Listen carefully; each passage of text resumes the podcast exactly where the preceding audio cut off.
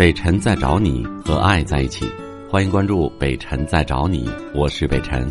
本节目由喜马拉雅平台独家播出。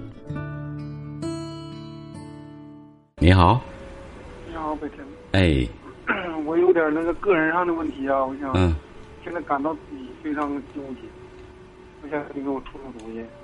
嗯，那就是我，我那个前妻，就是我们已经离婚，但是离婚不长时间。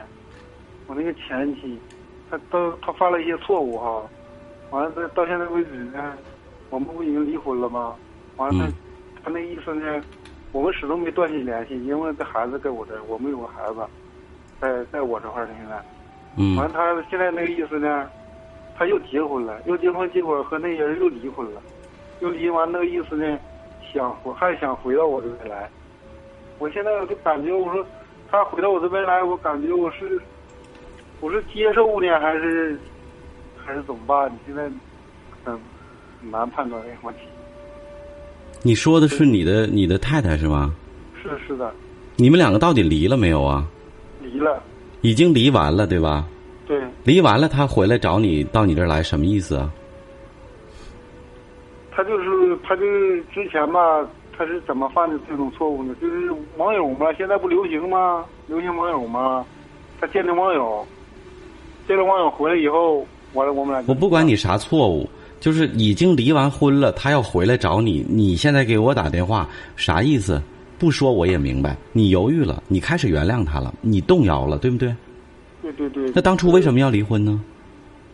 嗯，当初你看咱们作为一个作为一个男人来说，对这个事情肯定。那现在你不是男人了吗？我说话可能直接一点，你现在就不是男人了吗？你怎么就忘了呢？我不是让你说仇恨别人，如果你是个宽宏大量的人，你当时就应该宽宏大量，那我就忍了，因为我爱你，我那没招，我就对付过了。没有，当时你显示出男人的一面，你血气方刚，你容忍不了，跟别的男友、跟跟别的网友出去了，背叛了你，对不对啊？对你刚才说的特别好。那作为男人，对，所以我打断你。那现在你为什么动摇了？你现在依然是个七七尺男儿，你现在就能接受了吗？我说这话不是让你排斥他，而是，可能我真的是站在一个客观的角度上为两个人考虑。如果你真正接受不了的，你只是好了伤疤，暂时忘了疼，过了这段时间你再犹豫，那么当这个女人回来的时候，你依然心里饱受折磨，然后你要用用语言和行动折磨这个女人，你曾经是背叛了我的，慢慢的回来，慢慢的折磨你。那你与其这样，你还不如还是斩钉截铁做你的血气方刚的男人，你回绝他，否则的话两个人都痛苦。所以从我这个角度上，我真的不相信当初你那么坚决的离婚的人，你能够重新的去接受、忘记那一切的、一切的阴影。所以我我在我这儿，如果你问我的话，我希望你既然已经离婚了，我希望你坚持这个决定，然后重新的两个人重新的去寻找各自的幸福和生活。因为我也是男人，我不太相信一个男人在起初那么那么暴躁，或者说那么那么坚决的去去去去否定了这段婚姻和这段情感之后，能够迅速的康复你的心理，然后尽弃前嫌的去接受。我不相信这个事情，所以与其这样，不如不如还坚持这个原判。还还不如坚持原来。对对对，别再反复了啊！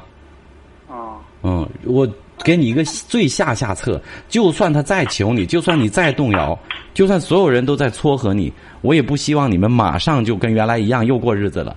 可以尝试重新开始，就是说，不要再去登记，也不要住在一起，就当我们不认识的男女朋友重新开始一次。那么，看看你自己能不能够接受他，忘没忘记那个阴影，再看看他的心态对不对。因为通过这件事情之后，我告诉你们两个心态都不对了。你的心态不对了，他又觉得欠你很多，他的心态也不对了。两人在在一起的时候，真的未必像你想象的那样。所以，就算退一万步讲，你你依然需要尝试的话，那请你们像重新谈恋爱一样重新来过，好不好？然后再看到底合不合适，能不能行，别一错再错啊！再见。其实真的没有多少爱可以重来，也没有多少错误可以值得原谅啊。所以我们轻易的还不要犯错，尤其是对于这个说实在话，我是男人，但是我也得说这句实在话：对于婚外恋或者说红杏出墙这件事情，同样对于男女来说，女人如果犯了类似这样的错误，可能得到的惩罚和自我的这种谴责会远远的超过于男人。这就是这个世界上永远无法做到男女真正平等和公平的一个内在的原因之一。相伴的漫长岁月里，您自会心领神会，聆听，任你收放自如，抛开城市的纠缠，自由你的天性，听觉所及，本能无可禁锢。北辰在找你，聆听电波，另一端的声音。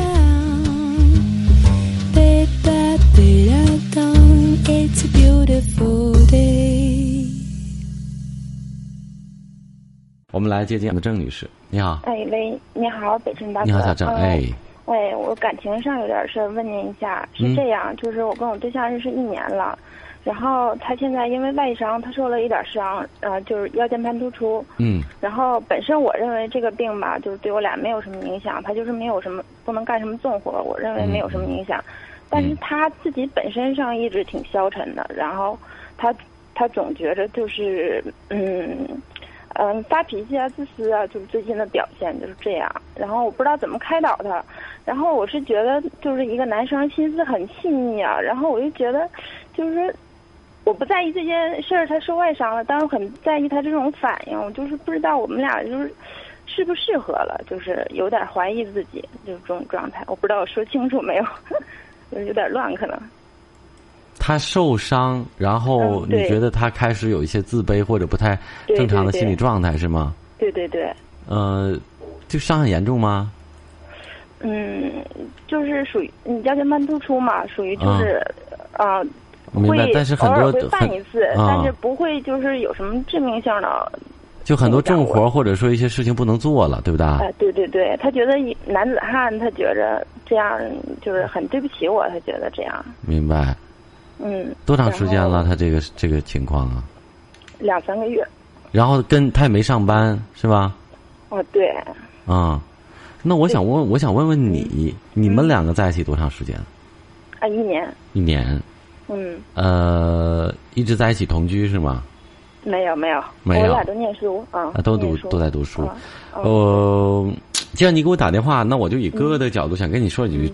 知心的话，一，我觉得我建议你对他的病情有一个有一个很清楚的认识和了解啊。嗯。呃，第二，你要考虑到，那他这个病，包括对你们以后的家庭生活，无论是从呃家庭的顶梁柱这个角度，一个男人应该做的很多很多事情，包括对内对妻子应该做的很多很多事情，他可能会有有没有影响，而你应该有从长计有一个考虑。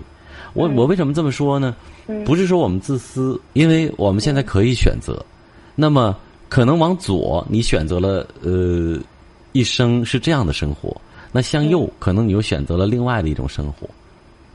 嗯。无论你怎么选择，我觉得你都是一个平凡的女人。能明白我的意思吗？我明白，我明白，就是我现在对这个病也有所了解，但是就是说我对他这种就是意志消沉的这种状态，我不太认可。